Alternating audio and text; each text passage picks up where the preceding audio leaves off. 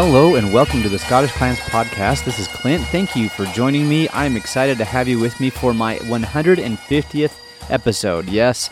Now, if you're listening to this on Apple Podcasts, I don't know how my numbers got off a little bit, and it says that I'm actually ahead of 151, but I do believe that this is number 150. So, thank you for joining me. And on such a special occasion as my 150th episode, I am very excited to share with you a conversation that I had with Mike Doyle of the Clans and Dynasties YouTube channel. He, you'll hear me tell this to him while we're talking here in a, in a minute or two. But if I had found his YouTube channel in 2018, I may have never started this podcast. I was looking for something and I couldn't find it. And so I started my own podcast, and actually, his YouTube channel hits on a lot of the things that I had been looking for. So maybe it's good that I didn't dis- discover him until a few years later. But before I turn you over to my discussion I had with Mike, I want to give a shout out to my sponsor, USA Kilts. They make awesome kilts and they make a lot more. And it's all very high quality products, excellent customer service. I 100% recommend you to them.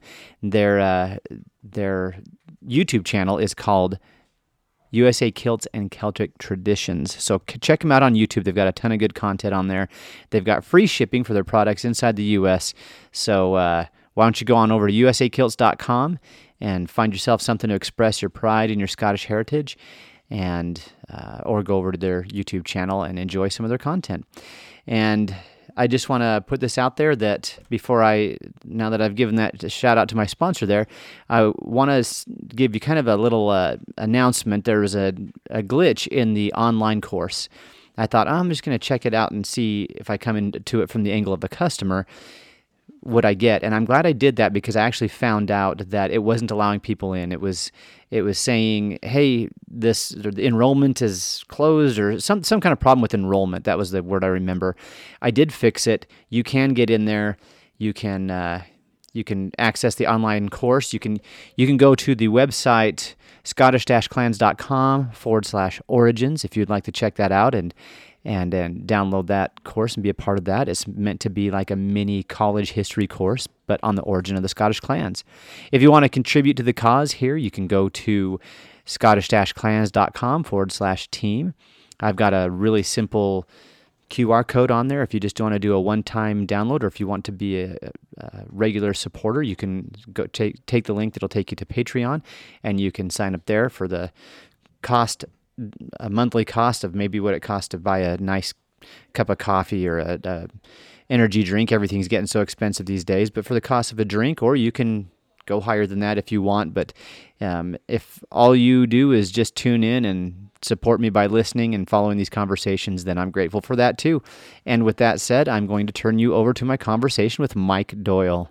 Everybody, welcome to the Scottish Clans podcast slash YouTube video. It's going to be on both platforms. I've got Mike Doyle here from Clans and Dynasties. Now, I found him on on YouTube. Now, I was just going to ask you, Mike. Um, I I swear, because I, I, just listened to your, some of your content this morning.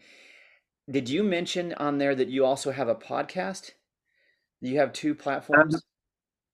Um, so uh, we did have unfortunately okay. we did have uh, we decided to uh, take the podcast on but i am on pretty much every social media format um, whether it be youtube facebook tiktok stuff like that. So um, yeah uh, unfortunately the podcast um, just w- would have taken too much time from mm-hmm. myself and my colleague philip um, on top of everything else that we were doing. So um, it is a commitment a big commitment so i praise you clint for you know sticking to it. Um, it doesn't have the benefits of revenue that maybe like YouTube's and, and stuff like that would sort of. So um, it definitely uh, shines, uh, you know, and shows how much of a passion you have for this. So uh, hats off to you. well, I think I think we're both in the same boat. With ne- neither one of us are doing this because we're just making a killing on it, and yeah. so he's got Mike's got a full time job. I got a full time job outside of this, and family commitments and all sorts of things. So I really appreciate you coming on this, Mike, and and sharing this time with me. I found Mike and I were just getting to know each other a little bit before I pressed record, and I found him on YouTube. So for everybody who's, you said you're on all of the social media platforms. Is that under Clans and Dynasties? Yes, yeah, it would be under. Yeah, just kind of just thought generalizing it. My idea was to if you typed it in, you would I would be the top hit on some sort of search engine. Um, so I just kind of you know just flooded flooded the uh, the internet with my uh, clans and dynasties uh, name.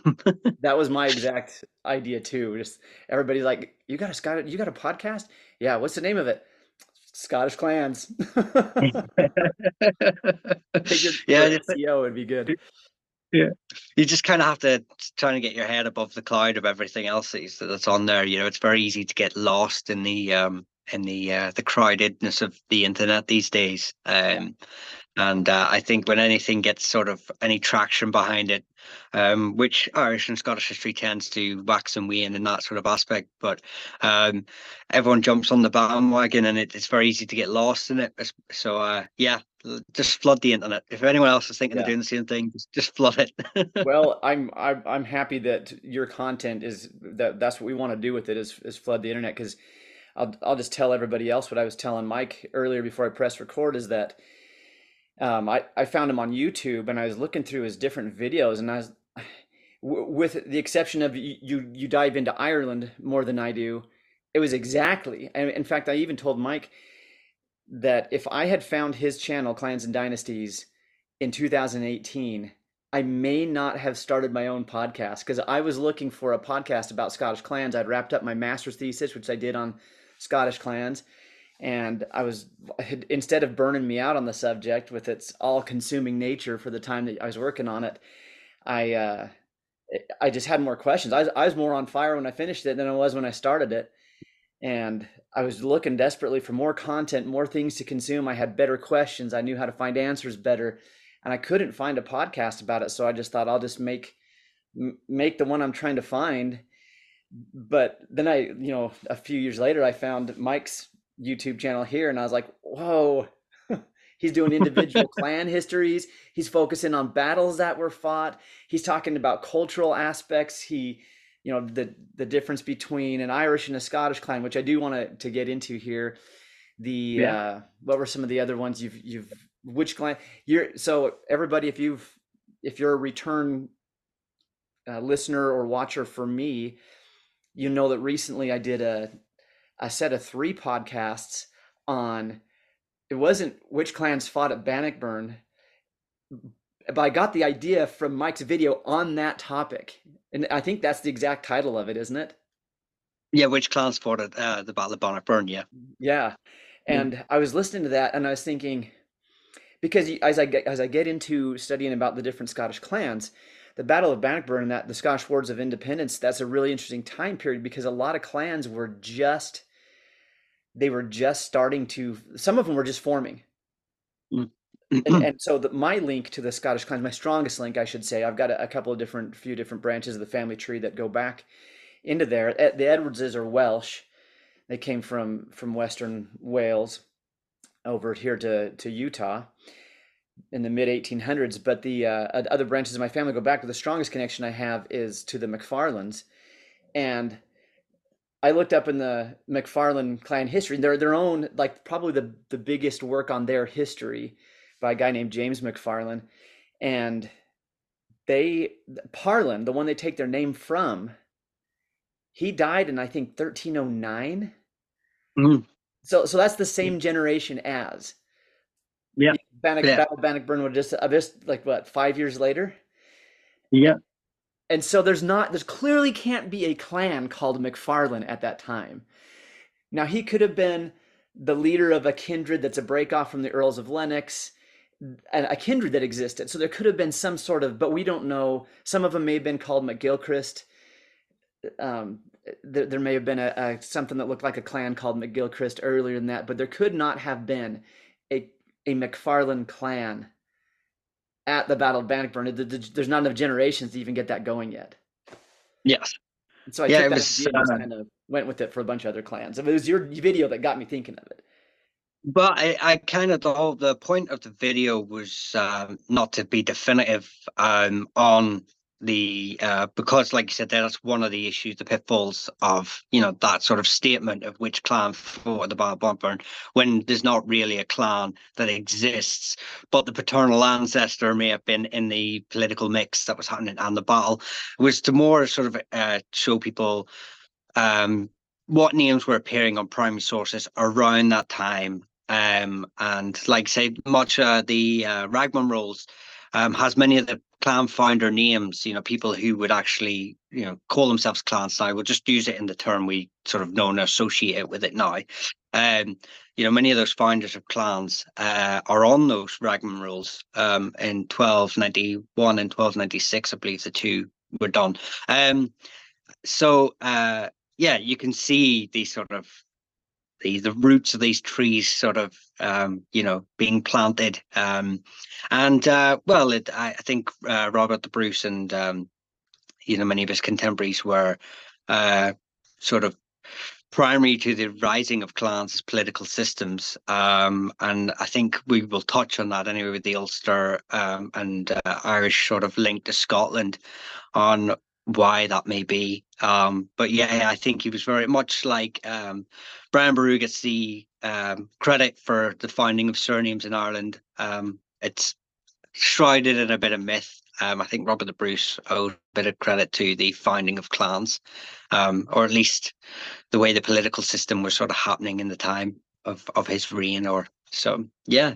but that was the initial point of the video was to give people those sort of names and so showed them the primary sources that were sort of or near to the primary sources that were sort of showing these names and areas and um, not to be so definitive. So if you want to go down and watch it, it it's but it's there. There's like up to three thousand names on it. I'm sorry if I missed any. yeah.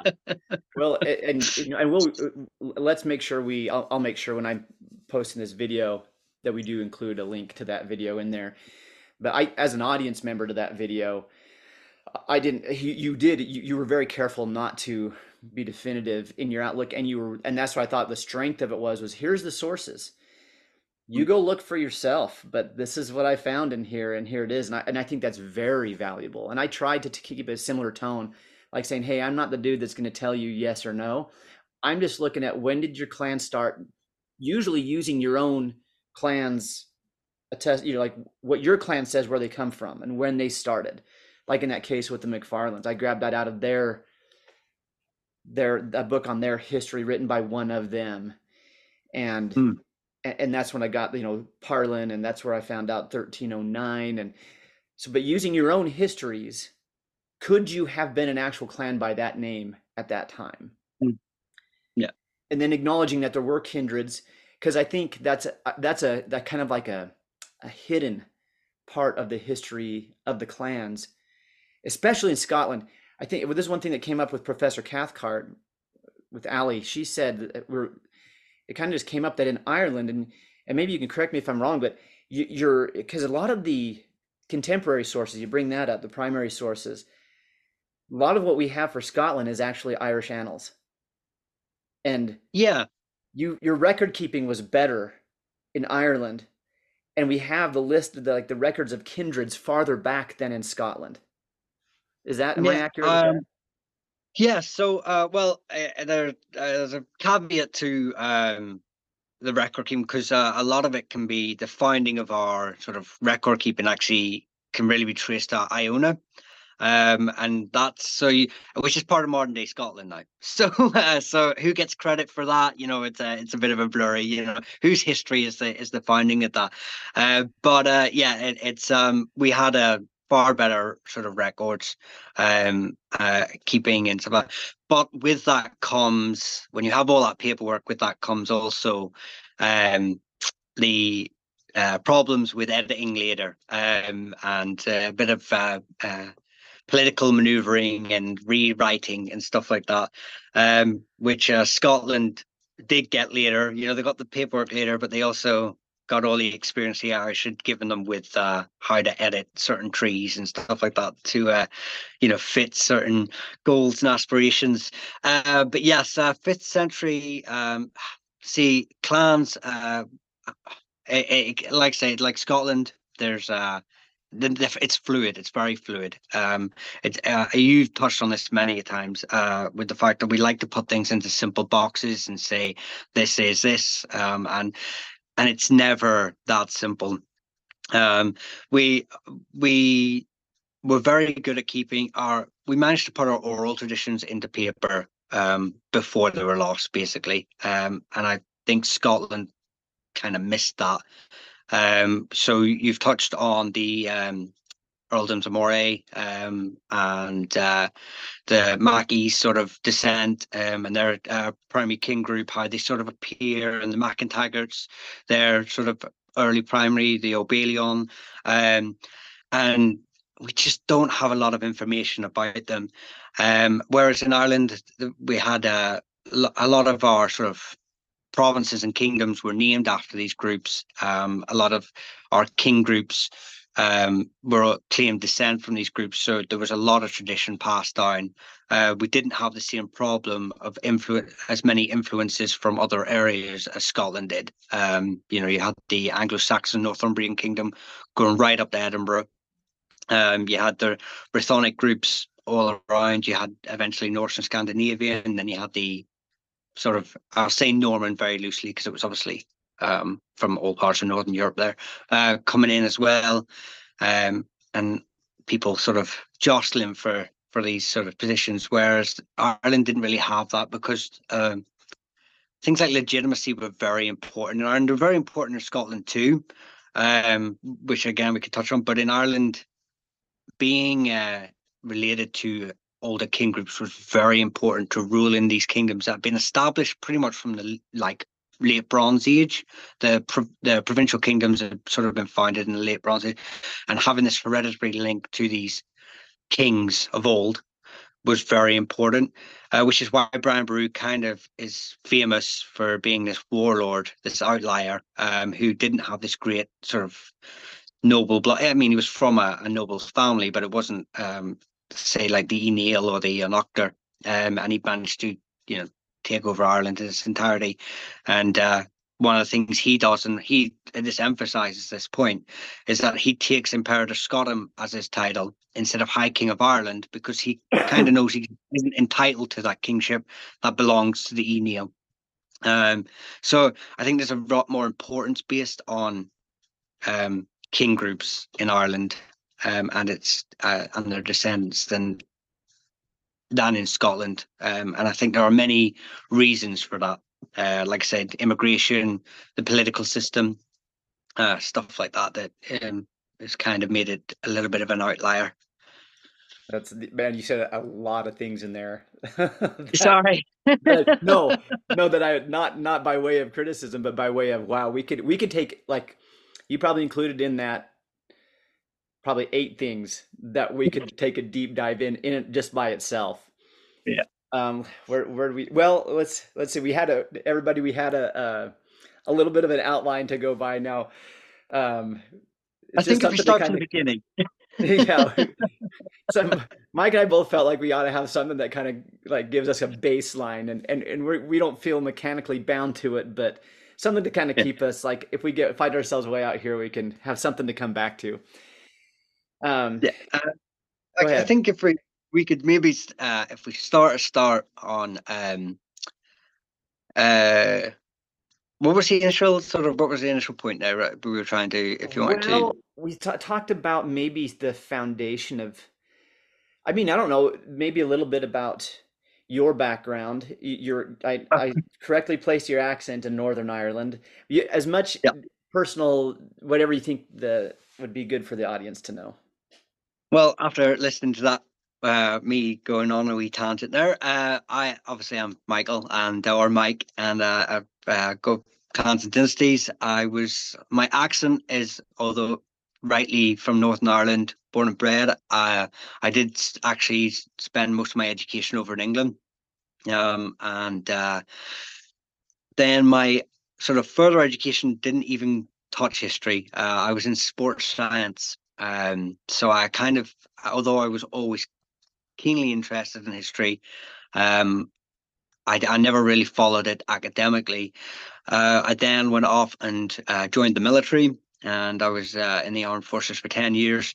Um, and it was in that the armed forces that I met Philip, who is one of my colleagues, um, who I've worked very closely with, um, who then left the military to get his PhD in uh, Irish medieval history.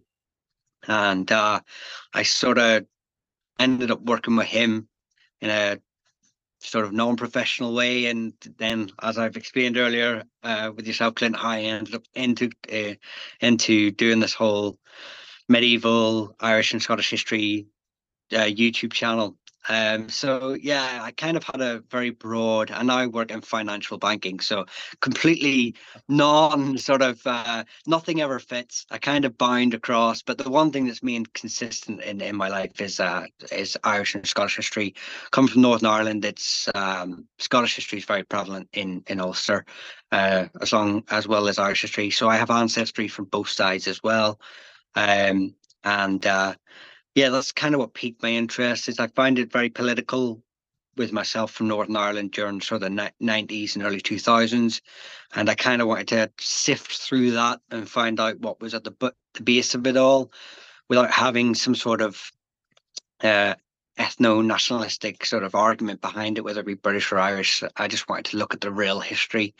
Um, and uh, that was where my love of it started from, really. And it's led me down a wonderful path, meeting people like yourself, Clint, and uh, I've worked with some great people, uh, and I continue to do so. So, um, and that's just me in a very short nutshell. that was very, very well done, and and I'm happy to put Philip's work and and a lot of that collaborative things that you've done. We'll put links to that in here too, because because I've in fact, some of my questions that I have for you have come out of those conversations you and Philip have had. Hey, ladies and gentlemen, pardon the interruption from this conversation with Mike, but I do want to take a, a second and give a shout out to USA Kilts. Guys, as we come to the end of this this season, we just had Thanksgiving at the time of we actually recorded this conversation with Mike before, but I'm publishing this after Thanksgiving. And I, during this last spring, summer, and this far into the fall, I have really enjoyed hiking in my kilt that I got from USA Kilts. Now, I'm specifically speaking of my casual kilt, which I got for the express purpose of hiking and being out in the outdoors and, and risking it getting snagged on something or getting a little dirty. And that's the awesome thing about a casual kilt. But for a nicer occasion, I've got my five yard wool kilt. And boy, that has been a joy to wear to such functions as Adam Campbell's um, clan conclave that he had. It wasn't just a Campbell event, there were other clans represented there, and I got to have a moment to share some thoughts with them. And I wore my McFarlane hunting tartan five yard wool kilt from USA Kilts, and I had a great experience and really enjoyed wearing it. Guys, USA Kilts makes such a good product. Well, you go over there at usakilts.com, check them out. Don't just search for kilts, you can search for all sorts of things on there. And if you want to also hop over, over to their YouTube channel called USA Kilts and Celtic Traditions, they've got some great content on not only wearing the kilt, but also Scottish history and culture. And just they have some great conversations on there, and they do a really good job at answering listener questions and anticipating questions that might be asked or answering questions that should be asked. So go over and check them out. And either way, I think you'll be pleased. They've got free shipping in the US, excellent customer service, and a superior product. Go check out usakilts.com or their YouTube channel, USA Kilts and Celtic Traditions. So I, I joined the Royal Irish and uh, yeah, I did eight years as regular. Uh, I didn't do territorial, it was regular. I did eight years and uh, they were great, but I had children. I married and uh, I wanted to be home for that. So, yeah, I totally understand, especially with the, I don't know what yours has been, but our operational tempo has been bonkers for the last. 20, It's slowing down now, but. Um, there was a time period there where, man, you just it was like the meat grinder. Oh yeah, well we work very closely with the Americans. Um, so if you are going anywhere, we tend to be following quite close behind. I have I have heard uh, I've had you know heard stories from the guys that I've known that have served with British troops overseas and and uh, I, I, never did myself. That's funny. Well, and, and I, I don't think that's much as much of a, a tangent as I maybe originally thought it was because a lot of what our discussion with this is is um, is of a military nature, and I think unfortunately that's well and, and you've probably heard some of our discussions on our end. Both you can see this all over on the Facebook page, but also in a lot of the the podcast episodes that defining what a clan was, and that definition then has implications farther out than that. Like, I mean, there's some heated debate. I have my side of the story on did clans exist in the lowlands, and and but all that kind of goes back and rests on what the definition was to be able to say whether it was or not. And mm-hmm and I have my criteria that I've developed after studying this for a while, and people can agree or disagree, but unfortunately, one of the prime areas where you can see kin groups the, where it's the most obvious that they're acting as a clan is in warfare. Uh, mm-hmm. To, to find a feud going on, and I got it, not every single person in the feud was related to the leader of each side, but that that wasn't true in the Highlands either, and, and and probably not in Ireland. I would imagine there's some territorial lordships that are overlapping and intertwining with the concept of kinship. And uh, but you know, as I look at a kin group and think, was this a clan or not? Finding them involved in a clan, like what looks like a clan feud, is one of the. So it's unfortunate that it's in the business of killing each other, but it's one of the easiest ones to find in the historical record, I think. Yeah, hundred percent agree. Um, you know, uh, what is a clan is definitely um, it's almost uh, a minefield of a of a topic, um, and warfare seems to be. But and even with that argument, you have outlier sort of arguments of well, this branch didn't take part in this one, um, and I, I kind of I kind of use the example that if they are if it's at the broader family um, accept the head who claims to be the Tánaiste or the, the, leader, the chief, or whatever title they want to use, um, then that's the clan. That's a clan. And you touched it. You asked me before about um, Anglo-Norman families coming into Ireland um, and sort of were they operating like clans? And I, I think uh, you know, you have the the, the Burgos who became the Burkes, um, you have the Fitzgeralds, and you have the Butlers. I think they're the three biggest families that you know. If you're going to look for a generalization, they're the three to to use as your examples. Um, uh, and with the Fitzgeralds, you have the Northern Kildare Fitzgeralds, and you have the Munster Fitzgeralds, um, and the northern ones sort of stick to more uh, traditional sort of um, inheritance and politics and links to England, whereas the Munster branches sort of uh, kind of go um, beyond the pale, as the, the old saying used to be, and a, a bit rogue. Um, but ultimately, um, like we said before, clans are that the whole clan system was fluid it, and it worked around just the politics of the time. Um, what was in the best interest of the family? So those Fitzgeralds down south would often get their cadet branches who maybe were quite Gaelicized by this point on the fringes of their little kingdom, um, and sort of stoke that up and say we are we're kin, we're related, we're you know yada yada yada, we're we're blood. Let's go off and kick the hell out of the uh, McCarthy's, uh, and then but at the same time when it came to succession rights and stuff and the you know the the the Fitzgerald Moore sort of died and all those sort of cadet branches, like here we helped you out in that battle, you know, we're all kin, and suddenly you'd be like, now my eldest son's getting all my land and title, you know, it, you know, it's so it's it's it it isn't a, it's never a single whatever argument you present for your argument for what a clan is or something, there's always an argument against it. You some other family or even the same family 20 years before, 20 years after, doing something completely different, outside the book, bending the rules. Um, so it, it's a it's a like I said, it's a bit of a minefield. you know, you're and and what, basically what I got out of that is it's not tidy, and everybody yeah. wants it to be tidy so bad. They, I don't. It's something deep in our DNA that wants this to be just put everything in its in, in order and I, you know, I did a little bit, and I and I don't think that I've studied this to the extent the the laws of succession because going back to your original video that we mentioned at the beginning with the difference between a Scottish and an Irish clan, a lot of what you went kind of the premise for that was on the terms of succession, mm-hmm. and mm-hmm. and so so you studied this a bit. I did I did a, a couple of back to back episodes on you know we talk about tanistry, and theoretically Mhm. that was used amongst the Highland clans as well. Um, and I, I so I, I dug back and I was like, was it really, or does it look like primogeniture? D- It, like I was trying to go into, like I, I just take random, like I try to do like a pretty broad sample of. I was trying to stick with the Highland clans to use that as a, with that with that Gaelic, because it is a Gaelic conversation when you come to the subject of ta- Tanistry. Mhm. And, okay, so I was trying to pick a broad swath of clans to sample, but what I learned when I was checking their their succession, their lines of succession is it seems like it would they've actually ended up using primogeniture more.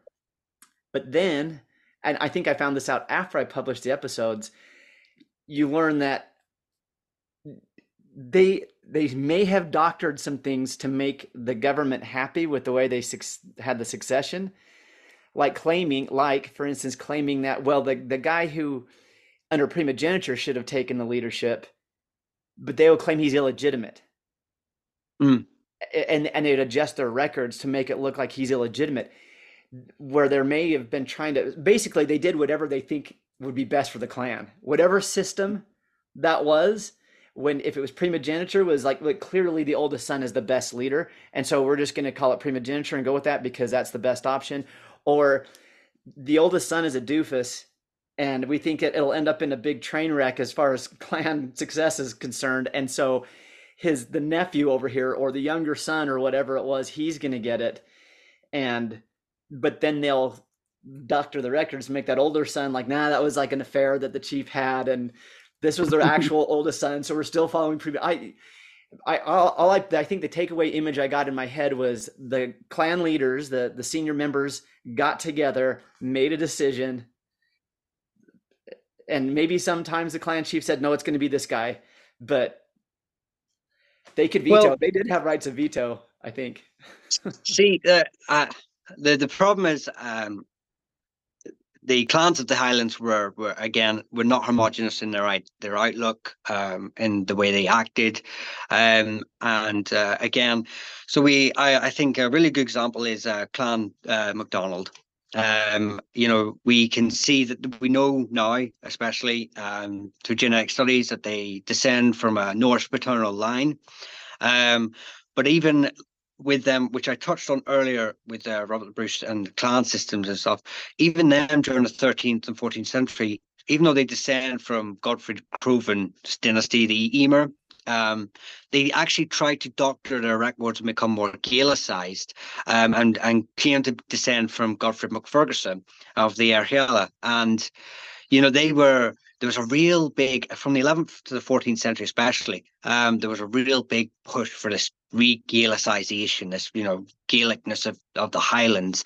Um, and the, the the macdonalds were bringing across brehons and you know they weren't really following the brehon law but you know it's look you know look what i've got i've got a brehon um, and um, you know they were sort of going along these really trying to like emphasize this gaelicness um, and uh, for uh, it started with the Dunkeld dynasty of Scotland, with their sort of trying to rewrite their links to uh, earlier uh, Irish dynasties, um, and uh, you know they've just carried it on, and they're, they're they're trying to legitimize their rule and trying to link themselves to royalty and sort of say how that they are not invaders of the, the Isles, they are the kings, and we know afterwards when they lose the kingship, they still kind of view themselves in that sort of light. They have this sort of wanting to go back and have that back. And uh you know and that all ties in with their con- consistently trying to legitimize their argument.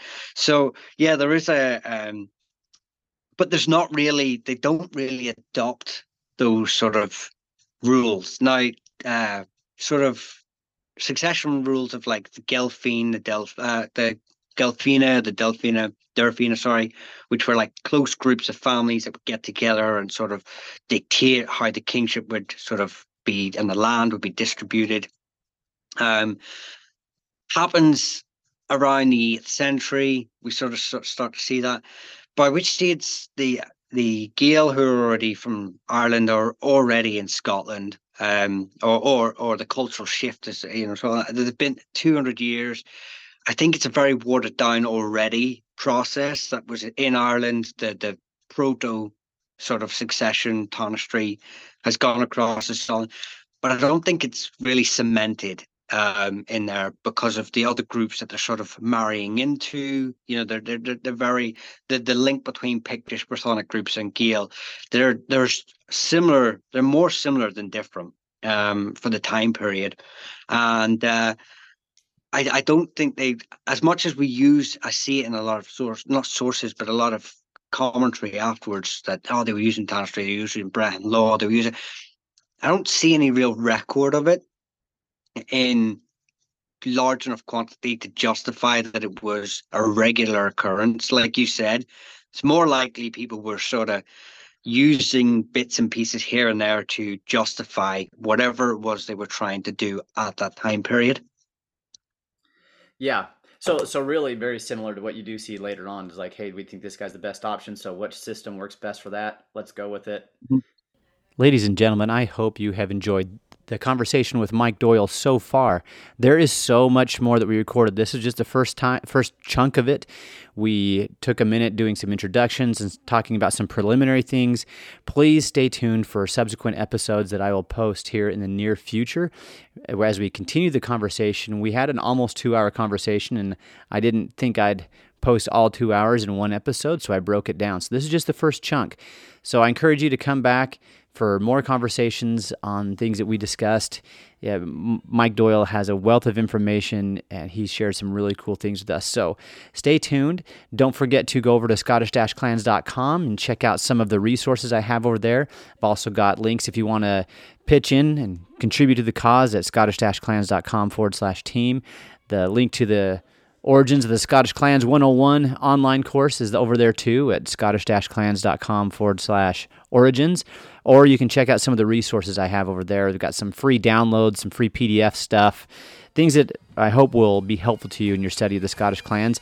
And until the next chunk of this conversation with Mike Doyle, Mar sin leibh an-dràsta.